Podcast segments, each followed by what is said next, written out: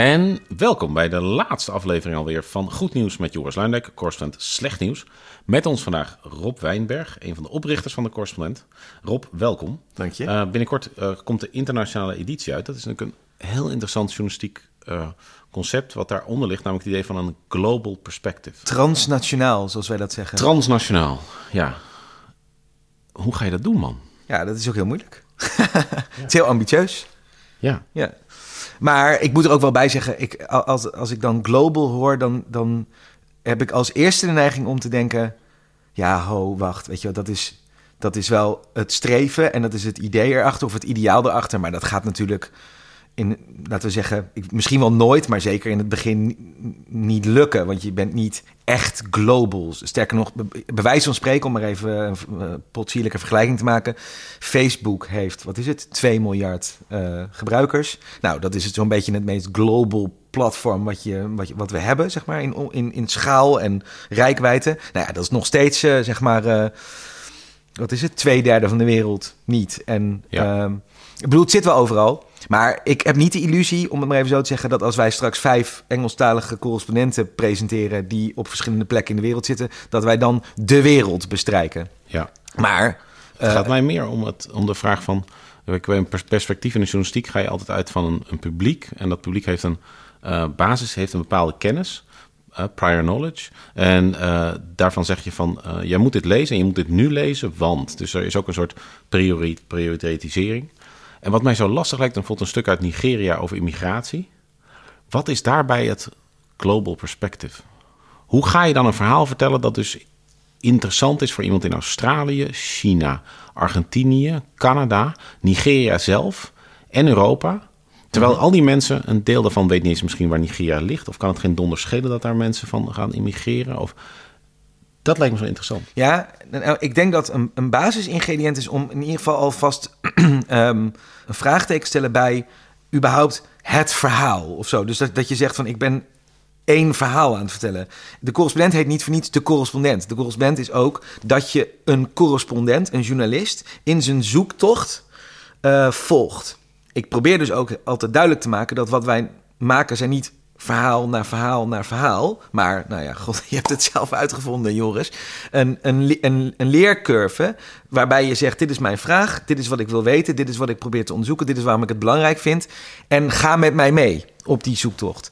Dus primair zou ik zeggen: is het je. Je, het is niet zozeer van heb ik in, kweken we interesse in dit losse verhaal op zich. Maar kweek, weten we interesse te kweken of een band te kweken tussen de, de, je lezer en je schrijver. Dat is één. Nou, en dan het tweede ingrediënt is inderdaad het onderwerp. De, de correspondent is georganiseerd op uh, fascinaties van journalisten die een uh, grensoverstijgende belang hebben. En, uh, en je op een andere manier naar de wereld laten kijken. Dus we hadden het misschien, net voor deze, voordat we het gingen opnemen, hadden we het over um, een ontwikkeling als uh, overbodigheid. Dus hoe bijvoorbeeld automatisering of artificial intelligence steeds meer uh, mensen en beroepen overbodig maken. Nou, dat is niet iets wat alleen maar in Nederland gebeurt of in Frankrijk of enzovoort. Dat is iets wat, als je er goed over nadenkt, op allerlei plekken gebeurt. En als je zo'n ontwikkeling um, op een interessante manier weet te onderzoeken, te belichten, um, uh, uit de doeken weet te doen, dan kan je eigenlijk de, de normale um, redenen waarom je een verhaal leest, bijvoorbeeld het is nu in het nieuws in Nederland, kan je overstijgen. En um, kan je een andere soort, nou ja, je kan een ander soort gemeenschap vormen. Je kan een ander soort, je kent misschien wel het boek uh, Imagined Communities van Benedict Anderson, hè, over van uh, dat, een, dat een land zichzelf als gemeenschap voorstelt. En daar zijn nieuwsmedia ook een cruciale factor in. Dat wij onszelf allemaal als Nederlander zien, dat wordt constant bevestigd in het journaal en op de radio enzovoort. Maar misschien kan je je ook in onderdeel gaan voorstellen uh, van andere gemeenschappen. Bijvoorbeeld gemeenschappen die te maken hebben met zo'n ontwikkeling. Of uh, gemeenschappen die te maken hebben met de transitie naar een nieuw soort uh, duurzame economie. Of dan krijg je hele andere redenen om zo'n verhaal tot je te willen nemen. Ja. want ik heb net een. ik had voor de zomer een stuk over Brexit. Mm -hmm. En dat, dat is wel te doen, want ik, dat schrijf ik primair voor Nederlanders en Vlamingen. Ik schrijf het in het Nederlands. En die hebben te maken met Brexit. Die hebben ook een soort beeld van Groot-Brittannië. Groot beeld van de politiek. Ik weet ongeveer op, als je het ziet als een soort Google Earth inzoomniveau, op welk niveau ik inzoom om een verhaal te vertellen. Zou ik dat vanuit een mondiaal, global perspectief willen schrijven? Dat zou ik echt heel moeilijk vinden. Want ga ik nou uitleggen wat Brexit is? Ga ik uitleggen dat daar een twee-partijenstelsel is? Ga ik uitleggen hoe dat twee-partijenstelsel is gekaapt? Poeh. Ja. Ja, w- ja, dat is wel waar. En het is nieuw, nieuw terrein. Dus het is ook, ik, ik vind ook wel het leuke eraan is dat Ja. we het proberen. En dat Ja. we een, een beetje een experiment aangaan om te kijken van, kan dit überhaupt? Misschien Ja. komen we over een jaar of twee jaar tot de conclusie van, nou, leuk geprobeerd, maar mensen identificeren zichzelf helemaal niet in dit soort gemeenschappen. En ehm, het is bijna onmogelijk om een haakje te vinden en, eh, enzovoort. Dus dat, kan, dat zou kunnen. Dus ik sluit dat niet uit. Laat- moet het eerst proberen. En als je het niet probeert, dan de ervaring leert je ook heel veel over wat er voor nodig is, zeg maar. Maar het mooie aan, aan natuurlijk online, dat, dat weet je ook, dat heb je ook heel vaak betoogd. Het mooie aan online is dat je ook wel steeds meer lagen kunt proberen aan te brengen. Dus dat je, dat je niet één verhaal vertelt, maar dat je, het, dat je een verhaal vertelt op meerdere manieren. En dat als je zegt, joh, Brexit, ik weet niet eens eh, waar dit plaatsvindt. Begin dan hier. Joh, Brexit, ik volg dit tot in den treuren. Ik weet alles. Geef me alleen eh, de, de insiders view. Begin dan hier. Ja. Ik moet er wel bij zeggen, dat is nog meer ideaal dan ehm, realiteit. Want we zijn meer dan een eeuw gewend om op een vrij eendimensionaal manier verhalen te vertellen. Deze mogelijkheden bestaan relatief nog niet zo lang. Zijn ook nog helemaal niet echt veel ontwikkeld. Wat je er allemaal voor moet ontwikkelen kost ook heel veel eh, development en het kost best wel veel eh, geld. Dus het, het gaat heel traag, gaat me ook veel te traag. maar ehm, het feit dat het moeilijk voor te stellen is, vind ik niet een reden om het niet te proberen. Zeg maar. En de tweede is, zijn het, zijn het, kunnen we thema's of ontwikkelingen vinden die de wereld op een andere manier in kaart brengen, in een andere categorieën giet, en in een andere prisma schiet dan dat je gewend bent. Als we daarin slagen, dan denk ik dat we al een heel eind op weg zijn. En dan is denk ik de volgende stap, die ook best wel moeilijk is, is hoe ehm, krijg je je lezers zelf onderdeel van het journalistieke proces. Dus dat ze je dingen gaan vertellen of dingen gaan delen met je die ook in journalistiek interessant zijn en die die perspectieven die jij zelf als één enkel individu nooit allemaal kunt eh, hebben, hoe kunnen je lezers die toevoegen? Dat lijkt me, dat lijkt me de grootste uitdaging. Dus zeg maar, oké, je kan over klimaatverandering ehm, eh, praten. Nou, dat is in, in India een heel ander onderwerp dan in Brazilië en in Nederland weer iets heel anders dan in de Verenigde Staten. Ehm, die kun je nooit allemaal in één verhaal gieten. Je kunt niet een verhaal maken over en de Green New Deal en over, weet ik veel, klimaatrechtszaak in Noorwegen en, enzovoort. Maar je kan wel door eh, de journalistiek als een soort doorlopende dialoog over zo'n onderwerp te zien. En een veel prominentere rol te geven aan de perspectieven en kennis en ervaringen van de lezers die jouw verhalen tot zich nemen. ehm, kun je wel ehm, die rijkheid en perspectieven beter benaderen. Ja. Snap je wat ik bedoel? Ja. ja, ik probeer het gewoon concreet te maken. Want ik merkte bijvoorbeeld toen ik bij The Guardian schreef... dan deed ik wel eens een stukje over Brexit. En dat werd steeds moeilijker om, eh, om nog iets te schrijven... wat voor hun lezers in Amerika, dat is een derde... in Europa een derde... eh, en in eh, de UK een derde ongeveer. En de UK een derde, Amerika een derde... en de rest van de wereld een derde, dus een zesde Europa. Zo. En dus het werd zo gedetailleerd dat de Amerikanen afhaakten... Want ik nam positie in of ik vertelde iets waarvan, ja, dan moest je al flink wat voorkennis hebben. Dat hadden de Amerikaanse lezers niet. Dus het kwam niet eens op de Amerikaanse editie voor, eh, op de voorpagina of wat dan ook. Eh, en dan voor Europeanen en voor Britten werd het steeds verder uit elkaar. Want die Britten waren heel erg bezig met het, het instorten van hun eigen politiek systeem. Terwijl voor Europeanen was het zo van, wat willen jullie nou eigenlijk? En het, ik merkte dus, ik, ik schrijf dus ook die stukken niet meer, omdat ik me eigenlijk niet meer lukte om, om iets te schrijven wat voor beide groepen interessant was. En dat misschien is, is dus binnen Europa. Ja, maar misschien is het ook zo. Ik, ik bedoel, eh, het zou kunnen hoor dat wij hier ook niet in slagen. Maar misschien is het natuurlijk ook zo dat, ehm, nou laten we zeggen, The Guardian, voor het, voor het gros is dat gewoon nog hè, een klassiek nieuwsmedium met klassieke eh, eh, nieuwscategorieën, klassieke nieuwsverhalen enzovoort. Dus het publiek wat je daar aantrekt is daar, daar naar op zoek. Dus die zoekt misschien ook wel echt gewoon, ja, dat van wat is er in mijn land en in mijn nationale politiek. Daarom komen ze daar. Maar misschien als je, hè, want dat, dat speelt al niet op de Correspondent. Dat, dat soort berichtgeving hebben wij überhaupt niet. Dus misschien kan je, omdat er dan andere verwachtingen zijn van wat er wat je vindt bij de correspondent, kun je dat soort bruggen wel maken omdat, ze, ehm, omdat het niet een soort publiek is of niet een publiek met die verwachting is dat eh, wat in Amerika interessant is, dat dat in de UK niet interessant is en andersom. Ik weet niet of dat lukt. Ik heb niet het idee dat het als medium of zo het aan dezelfde logica moet voldoen. Snap je wat ik bedoel? Mhm. Ja, dat snap ik. Het begint bij jezelf en dan je moet goed kunnen uitleggen waarom jij het relevant vindt en dan sluiten lezers zich vanzelf aan. En dan is de kunst om die groep, die, die aansluiting steeds uh, groter te maken. Wat dat betreft, dan zeggen we, heel vaak zeggen mensen van... Um, ja, jullie prediken voor eigen parochie. Dat is een beetje een soort kritiek. Hè? Van, uh, je hebt uh, bubbels en je pre predikt alleen voor je eigen parochie. Dan denk ik heel vaak ook van ja... volgens mij kan dat ook niet anders. Want uiteindelijk krijg je het publiek dat, zich bij, ja, dat jou interessant vindt.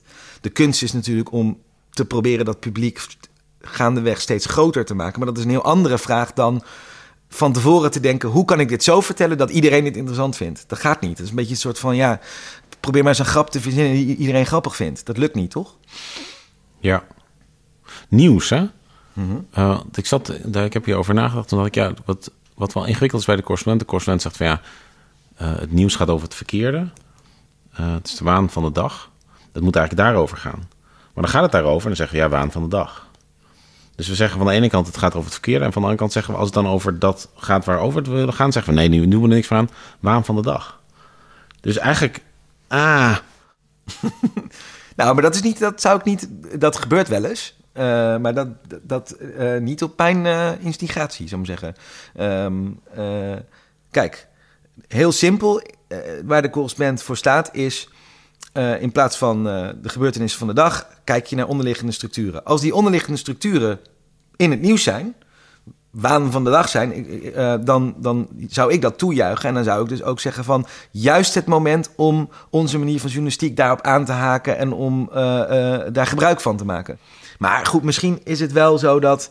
Um, dat dan de discussie soms is van um, dat, we, dat we soms heel erg in lange termijn denken en dat we gewoon vooral hebben van oké, ik ben nu met dit verhaal bezig en uh, dat het nu speelt, daar wil ik me niet door laten afleiden of zo. Dat, dat klopt. En dat, misschien moeten we daar wel beter in worden. Want juist als het dan al op de journalistieke agenda staat en iedereen heeft het erover, dan is het ook aan ons om te laten zien van. Kijk, dit is, uh, we hebben hier al een dossier over opgebouwd. We hebben hier expertise in. We kunnen hier iets aan toevoegen. We zijn, we zijn niet tegen het gebruik maken van nieuws. Ja. Hoop ik. Concreet, dus je hebt jarenlang zeg je van mensen moeten meer aandacht besteden aan het klimaat. En dan komen de klimaattafels. En dan is de correspondent nergens. Mm -hmm. En dan denk je, wauw, ja, weet je, nu is, nu is het fluïde. Mm -hmm. Nu worden de lijnen uitgezet voor de komende tijd. Mm -hmm. En eigenlijk, uh, ja, waar was toen de correspondent? Dus dat, dat, dat is dat. Uh... Ja, weet je, het is ook een beetje, een beetje flauw natuurlijk, maar klein clubje met uh, twintig keer minder omzet dan, uh, laten we zeggen, nog een doorsnee krant. Onze enige klimaatcorrespondent, wat natuurlijk al genoeg zegt, best wel weinig voor zo'n groot onderwerp, is dan een boek aan het schrijven. Ja, we hebben dan nog niet de middelen, of misschien zijn we dan niet streng genoeg, dat kan ook. Van, dat je denkt van, oké, okay, stop met je boek, nu, nu rammen. Ja, of je zet iemand anders erop. Ja, nee, dat kan.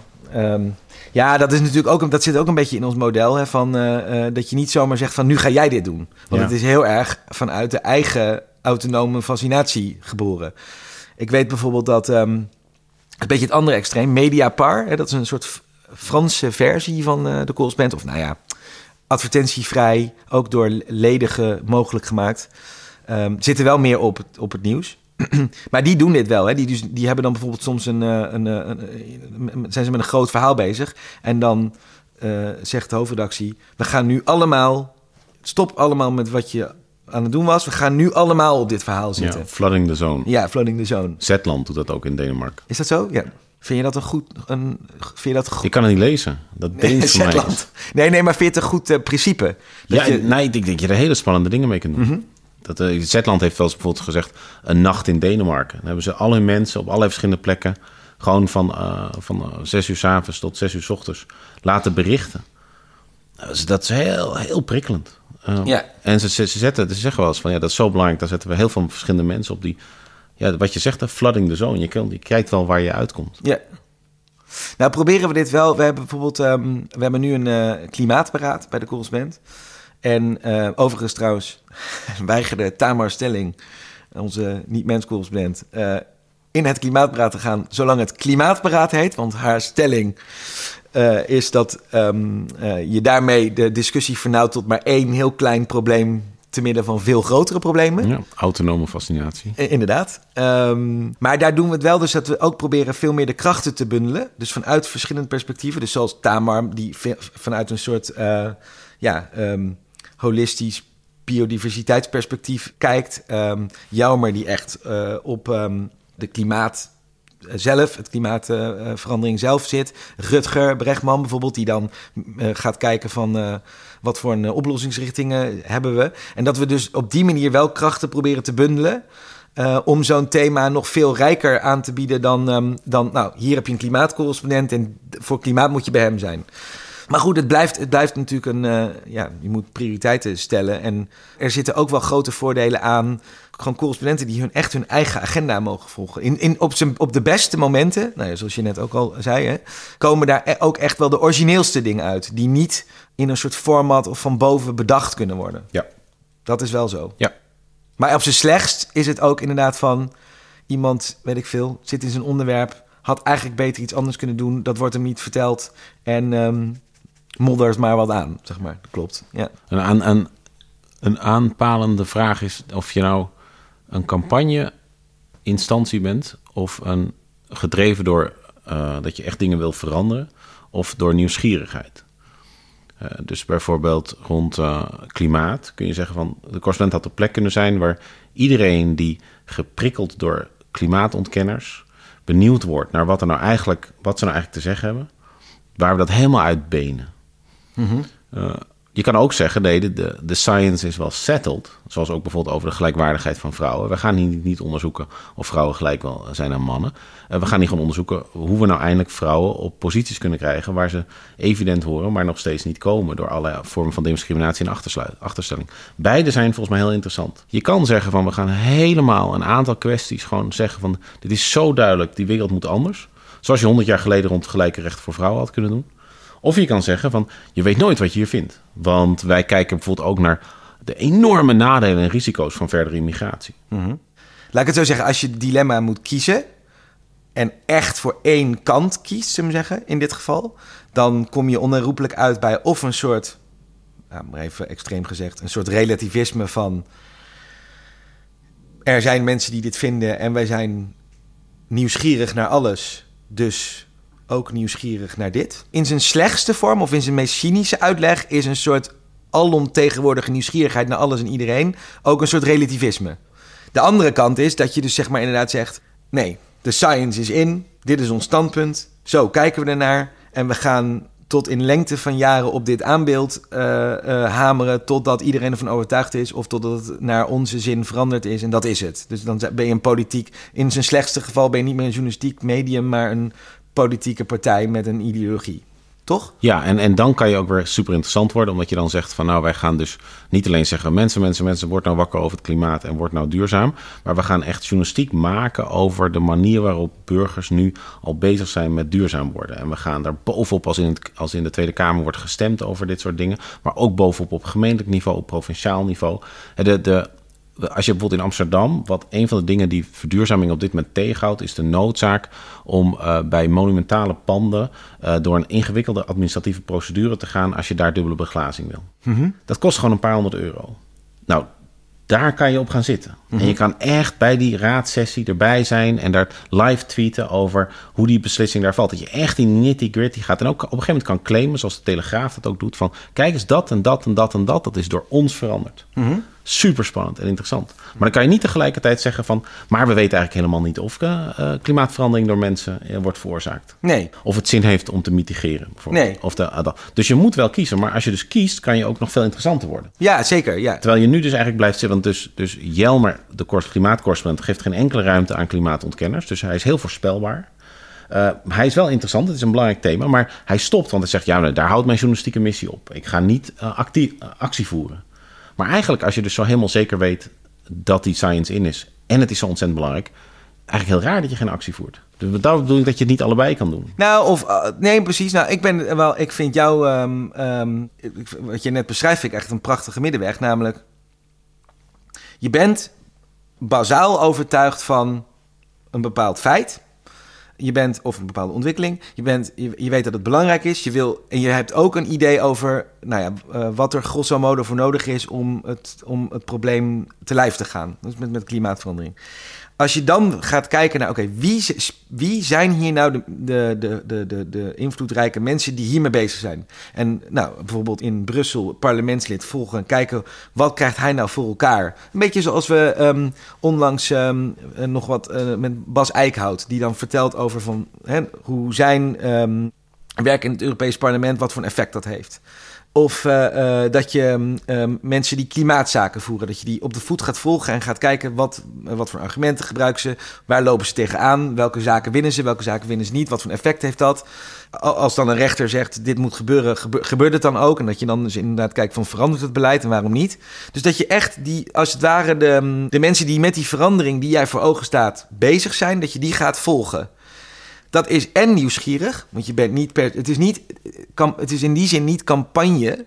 Want ja, het kan ook best zijn dat, het, dat, je, uh, dat je vooral beren op de weg aan het beschrijven bent en dat het niet lukt en zo.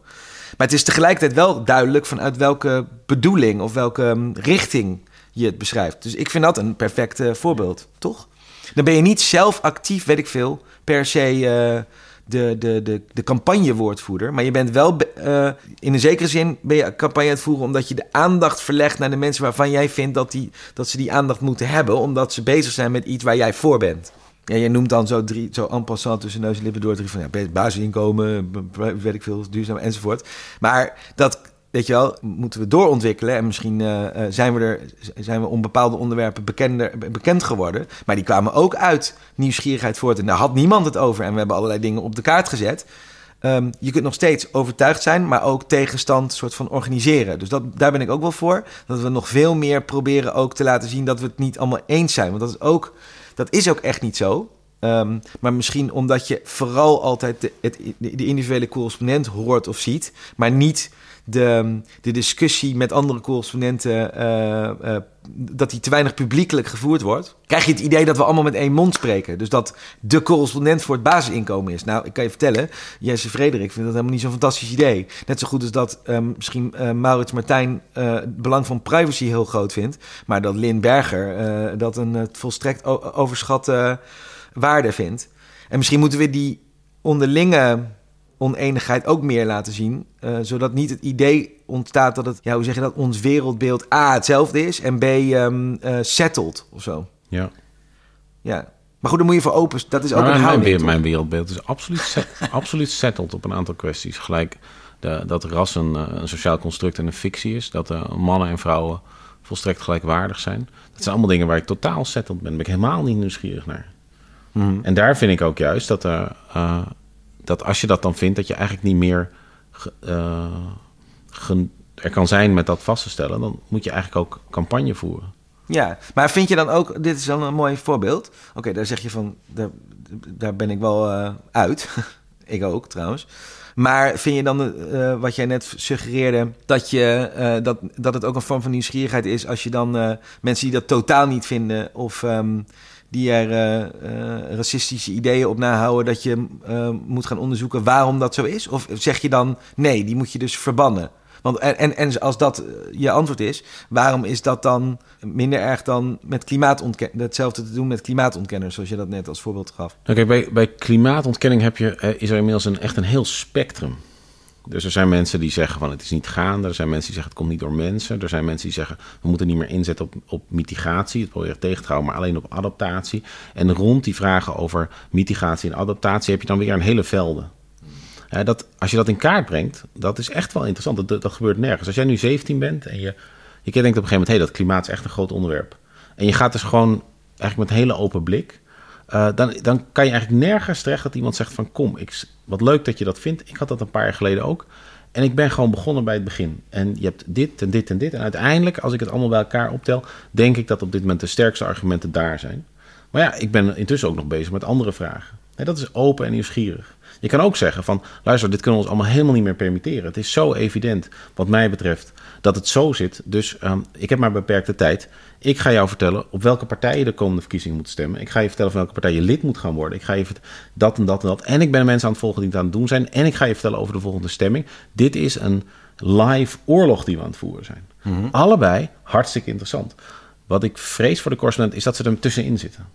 Dus je krijgt en niet dat beeld van dat hele van iemand die je rondleidt in die enorme, dat ware huis van argumenten. En je ook nog begeleidt bij het wegen van die argumenten. En tegelijk zegt ja, ik ben helemaal open. Het kan alle kanten op. Als ik morgen erachter kom dat toch al die klimaatwetenschappers inderdaad iets over het hoofd hebben gezien. Je bent hier is de plek waar je het als eerste hoort.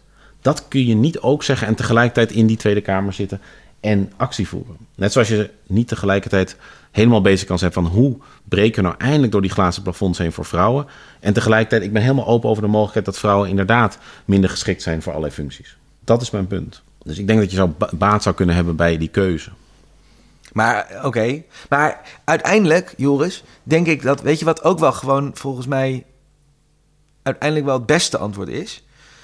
Geloof ik tenminste heel erg in, is een zekere integriteit. Dus ehm, ik geloof heel erg in waarheid als eerlijkheid ook. Dus niet, niet alleen waarheid als zo zit het of hier ben ik van overtuigd, maar ook waarheid als eerlijkheid. Dus, en dat is ook niet altijd even sterk. Dus ik denk niet dat Jelmer altijd elke minuut van de dag even sterk overtuigd is van dat hij het allemaal snapt en weet en enzovoort. Ik denk dat hij op andere momenten van de dag soms denkt van het is nog erger dan ik dacht. Ik moet, uh, moet het nog harder zeggen, want het is, anders komen we er niet. Zeg maar, ja, en dat ook in een zekere zin delen of open en eerlijk over zijn, dat maakt je ook wel menselijk. Want het blijft uiteindelijk natuurlijk gewoon mensenwerk. Je kunt het beste wat wij proberen te doen is een inschatting maken over wat nu echt het allerbelangrijkste is. Nou, dat is sowieso eigenlijk al belachelijk en ingewikkeld en moeilijk. Hoe doe je dat? En je weet nooit, tenzij je zeg maar uh, achteraf praat, uh, of je de juiste inschatting maakt. Het is heel makkelijk om nu te zeggen in 1934 had iedereen naar Duitsland gemoeten om te kijken wat er aan de hand was. Maar ja, uh, probeer dat maar. Dat is nu, kan je dat zeggen. En zo, zo bekijk je natuurlijk de hele wereld de hele tijd. Je probeert de hele tijd te kijken naar: zitten we goed? Uh, um, uh, beoordelen we dit goed? Nemen we de sceptisch of de tegenargumenten of de andere perspectieven serieus genoeg? Of nemen we ze veel te serieus? Echt een definitief antwoord en een echte zekerheid erover heb je nooit. Het enige wat je zou kunnen doen, denk ik, is de weging zo eerlijk mogelijk maken. Dus wel proberen zoveel mogelijk perspectief en informatie mee te nemen voordat je die weging maakt. Een weging maken, rechtvaardigen waarom je die weging maakt. En daar dan zo ja, open en eerlijk mogelijk over um, praten.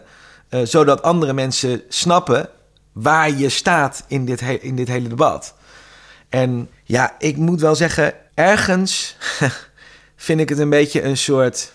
Ik, ik praat meer liever in termen van je best doen en zoveel mogelijk argumenten probeert te geven, dan het juist hebben of zo. Ik, ik, ik weet niet, dat is niet een beetje de taal die ik, eh, weet je wel, want anders dan, dat verlamt ook totaal. Want als je dan, als je daarover gaat nadenken, bij zo'n onderwerp, valt voor beide posities wat te zeggen. Hè? Precies wat jij zegt. Moeten we open, nieuwsgierig, of moeten we zeggen het is oorlog enzovoort. Kom er maar eens uit, weet je wel. Ja, toch? Het is, het is echt een interessante. Ja. Um, wij hebben nog twee kwesties. En de ene kwestie is dat ik deze serie heet heten Goed nieuws met Joris Lijn, de correspondent Slecht nieuws. Uh, en ik zou ook het nog even hebben over uh, waarom daar niet zoveel uitkwam. Het idee was, uh, lezers zouden fragmenten suggereren die ik dan zou kritisch zou analyseren. En toen ik eigenlijk langer over na ging denken en dus een beetje om me heen ging kijken, besefte ik dat het inmiddels al zo breed gebeurt. Iedere droplul bedrijft tegenwoordig mediakritiek. En die mediakritiek die emancipeert nauwelijks. Dus die voedt volgens mij op dit moment veel meer een soort uh, verlammend cynisme. Dan dat het mensen op dit moment helpt om, uh, om scherper naar de wereld te kijken. Dus waar je mediakritiek zou doen in de hoop dat mensen driedimensionaal naar een kwestie kijken die ze tot nu toe tweedimensionaal zien, is het, dient het op dit moment ook heel erg om eigenlijk het hele, het hele beeld van tafel te vegen. Mm -hmm. En je ziet ook dat dus buiten die journalistiek eigenlijk de, uh, sommige politici met een hele bedenkelijke agenda ook zich opstellen als een soort mediacriticus. En je zag heel sterk in het Brexit-debat bijvoorbeeld... dat dus, dus eigenlijk allerlei hele legitieme kwesties... werden gewoon van tafel geveegd in de vorm van mediakritiek. En toen dacht ik, wat het is eigenlijk... mediakritiek is zo langzamerhand eigenlijk een oplossing... voor een probleem van 15 jaar geleden. Toen, uh, toen het programma De Leugen Regeert nog bestond. En het eigenlijk heel bijzonder was dat een journalist... überhaupt erkende dat er keuzes werden gemaakt. Inmiddels weet iedere 17-jarige scholier dat. Uh, en uh, gaat het dus nu veel minder om dat in kaart en zichtbaar te maken. En veel meer over, dat is dan mijn eindconclusie, van het verdedigen van het midden. Uh, het, het beschermen van de, de media als essentieel onderdeel in, de, in een democratie. Het Brexit-referendum had je dus van de ene kant mensen die alles blind geloofden wat er in die tabloid stond. En die tabloid stond Turkije komt bij de EU. Dus dadelijk komen hier 80 miljoen Turken wonen. En als we de EU uitgaan, dan hebben we er 350 miljoen pond per, per week bij. Dat is iedere week een ziekenhuis. Uh, en uh, dat geloofden ze blind. Maar je had dus ook nog een groep die dacht van... Eh, ik ben niet zo naïef dat ik nog iets geloof in de media. Die bleek je dus alles te kunnen wijsmaken. Dus het blijkt dus dat als mensen dus van een gezonde sceptisch... op een gegeven moment doorschieten in een cynisme dat je ze dan dus echt van alles op de mouw kunt spelden. Terwijl ze helemaal trots zeggen dat zij niks meer geloven. Mm -hmm. Dus ook het volgen van het nieuws voor die mensen is een vorm van naïviteit. Je bent veel beter af als je je helemaal afsluit. En uh, toen ik dat helemaal uh, doorkreeg, toen dacht ik, ja, het laatste wat we nodig hebben is nog iemand die het, het nog resterende vertrouwen in de mainstream media ondermijnt. Want je hebt op dit moment politieke groepen die dat precies willen. Want als we die mainstream media helemaal slopen, dan zijn mensen als Trump, mensen als Harvey Weinstein, uh, het verkrachtersnetwerk in de katholieke kerk, zijn eigenlijk uh, onaantastbaar geworden. Ja. We hebben absoluut die mainstream media nodig. 13 jaar geleden leek die nog onaantastbaar, was het, leek het heel zinvol om daar kritiek op te geven. Nu is die zo aan het wankelen dat ik de laatste wil zijn die nog een duwtje geeft. Ja, het fascisme gedijt natuurlijk het, uh, het meeste als niemand meer in de waarheid gelooft, toch? Ja. ja. Ik weet niet, verkeerd dat, dat spelletje, uh, Secret Hitler? Secret Hitler? Ja, dat is een spelletje. Heb nooit, nooit, nooit gespeeld? Dat is een bordspelletje. En dan verdeel je de tafel in, uh, in liberalen en fascisten. En, um, en dan moet je kaarten opleggen. En dan wie het eerste drie liberale wetten of drie fascistische wetten op tafel heeft gekregen, die wint. Nou, ik zal je de spelregels uh, even besparen, want dan zijn we een podcast verder. Maar de essentie ervan is, is dat de liberalen. Die weten niet van elkaar wie de liberalen aan tafel zijn. En die, die hebben dus alle belang erbij om de waarheid te spreken. Ze moeten elkaar overtuigen dat ze echt zijn wie ze zijn. En hoe, hoe uh, dus daar kan je beter niet bij liegen, want elke leugen is, uh, uh, schaadt jouw reputatie uiteindelijk. En de fascisten, die, daarvan zou je kunnen zeggen, daarvan zou je denken, die hebben baat bij leugens, maar dat is, dat is niet het geval als je dat spelletje speelt. Je ontdekt dat um, de fascisten aan de winnende hand blijven, zolang niemand weet wat hij moet geloven. Dat is, dat is het enige waar ze op uit zijn. Niet dat ze elkaar niet. Um, uh, dat, dat, ze, dat ze leugens geloven, daar gaat het niet om. Het gaat erom dat ze niet zeker zijn wie wie is. Uh, dat ze niet zeker zijn wie welke realiteit deelt. Dus zolang je maar gewoon, in een zekere zin zou je kunnen zeggen, is skepsis inderdaad wel, wel ja, skepsis in een zekere zin een gezonde houding ten aanzien van autoriteit. Maar als het inderdaad omslaat, dan is dat ook een mega gevaarlijke grond voor absolute autoriteit. Want als, als je niemand meer gelooft en niks meer gelooft en denkt niet, er is geen realiteit en uh, alles is beeldvorming en weet ik veel wat. Ja, dat is een fijne machtsbasis, zou je Ja. kunnen zeggen. Ja. En dus dacht ik van wat, ben ik dus eigenlijk heel anders ook naar media gaan kijken van uh, en, en individuele artikelen en journalisten en zo van voeden deze de honger naar autoritair leiderschap. Mhm. Uh, en dus bijvoorbeeld als iemand schrijft van nou het is bizar wat de, wat de regering doet. Dat zijn vaak linkse mensen die dat zeggen. Absurd wat de gemeente hier doet. Daarmee voed je autoritair, een honger naar autoritair leiderschap. Want als het absurd is, dan hebben we gewoon iemand nodig met een snor die orde op zaken stelt. Het is eigenlijk heel simpel. Het is een hele andere manier van kijken daardoor. En bij alles denk je dus van, van versterkt dit het midden of niet? Mhm. Uh, en dus ook de, van die mensen die zeggen van heldere keuzes, is ook honger naar autoritair leiderschap. Want alleen een, een autoritair leider kan heldere keuzes maken. De rest moet rekening houden met iedereen. En dan zijn het geen heldere keuzes meer. Mhm. En zo viel eigenlijk mijn idee van ik ga slecht nieuwscorrespondent worden. Ik ga eens nog eens even wat verder zagen aan poten waar op dit moment al met een bijl op in wordt gehakt door, door Trump, door de, Brexit, de Brexiteers en nog wel andere gasten ook hier te landen. Uh, dat, dat is wel tegenovergesteld wat we nodig hebben. Maar en uh, dacht je niet, dit moet ik opschrijven? Ja, dus toen, daarom, maar toen dacht ik van het is ook wel leuk om het in een podcast te doen. ja, nou, bij deze. Maar hoe, hoe rijm je dit dan met, ben ik dan benieuwd. Je schreef dan laatst een behoorlijke, um, nou, hoe zeg je dat? Stevige afrekening met Theresa May. Toch? Ja. in niet verholen termen van verschrikkelijk, zei je. Is dat dan niet ook uh, um, de toon die jij net... Of in ieder geval de toon uh, van... Het zijn allemaal maar oplichters? Nou, het erg is, dat zijn er daar ook. En, en, en ik ben het dus niet ideologisch oneens of eens met Theresa May. Mijn probleem is dat ik dat niet eens kan zijn.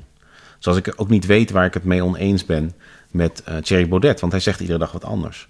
Uh, en mijn, daarom ben ik zo kwaad op Theresa May. Omdat zij dus dit proces versterkt. Door ook voorbij te gaan aan de waarheid. Door te liegen. Hmm. Door te liegen over dat ze liegt. Door te appelleren aan een soort volkswil van ik ga u beschermen tegen het parlement. Daarom was ik zo kwaad. En daarom vond ik daar ook uh, die hele, dat hele grove taalgebruik wat ik daar gebruikte eh, absoluut functioneel. Hmm. Want dit, dit zijn echt pyromanen en vandalen. Hmm. Die de democratische rechtsorde aanvallen. En dat, is, dat moet je ook weer echt onderscheiden van mensen met wie ik het gewoon inhoudelijk oneens ben. Vind je dan ook, daar ben ik benieuwd naar. Vind jij dan ook dat um, uh, in, in, in deze tijd de functie van journalistiek meer wordt niet zozeer om het dysfunctioneren alleen maar aan te tonen van, weet ik veel, uh, een, uh, een, rechtsstaat of een overheid of enzovoort, maar ook het functioneren. Ja, ja. En dus je, het, uh, dat hele Watergate-idee van de, het hoogst bereikbare is dat de leider van het land moet opstappen door mijn werk. Mm dat, dat impliceert natuurlijk wel dat er het alternatief voor die leider iemand is die ook constructief te werk gaat. en dat is in sommige landen is dat gewoon, gewoon niet meer zo. En het, we zijn heel erg gewend om een verhaal te schrijven van... nou, dit ging helemaal mis. Hoe kon dat gebeuren? Maar eigenlijk is een verhaal, dit ging uiteindelijk goed. Hoe kon dit gebeuren? Is eigenlijk echt, dat kan je net zo spannend maken. Ja. En dan kan je daar ook nog eens lessen aan ontlenen. Bijvoorbeeld, een heel klein voorbeeldje, echt heel uh, vulgair. Ik fietste door Amsterdam en ik zag allerlei mensen... in hun half blootje liggen langs uh, de Amstel, in het gras. En ik dacht bij mezelf, waarom lag ik daar in mijn studententijd niet tussen?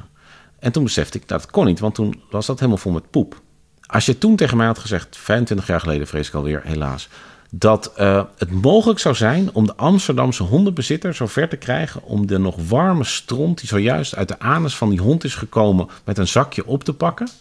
Amsterdamse hondenbezitters? No way. No way. Hetzelfde met dat je in een restaurant zit en echt proeft wat je eet omdat niemand om je heen zit te roken. Ja. No way.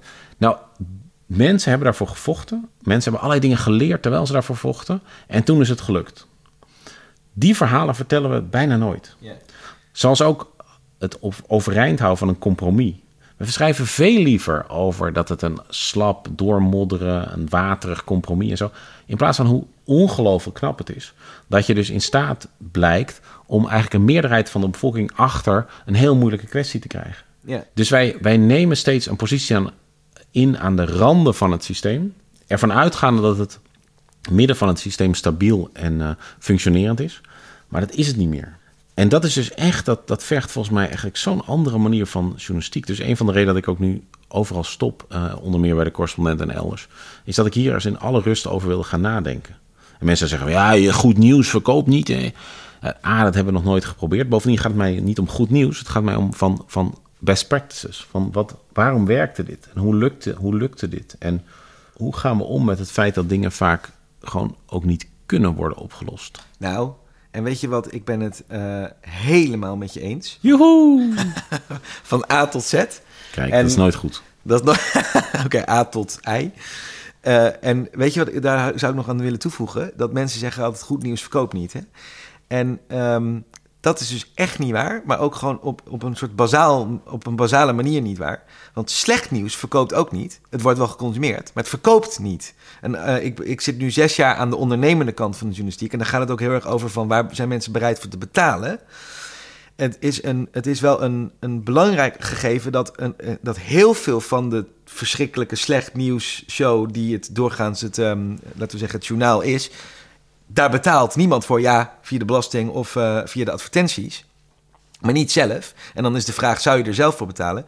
Terwijl juist verhalen, merken wij bij de correspondent ook, die, nou neem een verhaal wat Jesse Frederik uh, niet zo lang geleden schreef over hoe een stofzuigerrichtlijn in de Europese Unie voor, weet ik veel, CO2-besparing drie keer het Nederlandse klimaatakkoord heeft gezorgd. Gewoon simpelweg doordat de, de, de Europese Unie zegt tegen stofzuigerfabrikanten... het moet van 1800 watt naar 900 watt, succes. Ten eerste leverde dat enorm veel innovatie op... die, die door de, laten we zeggen, luiheid van, van de sector nooit had plaatsgevonden... En uh, ten tweede werd er, werd er een, uh, waren de effecten van zo'n, wat dan normaal gesproken in de populistische, zou ik zeggen, taalgebruiken, belachelijke bureaucratie zou worden genoemd, is juist heel inspirerend om te zien dat dat werkt. En dat, dat, soort, dat mensen daarover nadenken, dat het effect heeft, dat daar politieke afspraken over kunnen worden gemaakt. En het grappige is, juist dat soort verhalen vertellen, neemt een soort cynisme weg, die juist heel goed is voor je journalistieke verkoop, zeg maar. Want uiteindelijk, journalistiek, nieuws verkoopt, of journalistiek dat die verkoopt, drijft op een soort niet cynisch, het zal mijn tijd wel duren houding van, van, van mensen. En een soort geloof dat het nog, nou, een soort interesse in de wereld, een soort openheid naar de wereld, een soort geloof dat het ook nog beter kan. Als je uh, helemaal plat gebombardeerd wordt met alleen maar verschrikkelijkheden en je en denkt aan het einde van de dag het wordt alleen maar erger en ik kan er niks aan doen, ik ben machteloos. Waarom, ja, dan, dan de, de kans dat je daarvan gaat afwenden is veel groter. Laat staan dat je ervoor gaat betalen. Terwijl het gevoel uh, dat je nog invloed hebt, dat het zin heeft, dat het ergens heen gaat, dat democratie ergens voor staat, uh, dat het nut heeft om erin te geloven, uh, dat vooruitgang mogelijk is. Dat is het sentiment waar je uiteindelijk ik zeg niet dat je daarvoor betaalt, maar daar drijft de bereidheid om te, interesse in de wereld te hebben wel uiteindelijk op. Ja.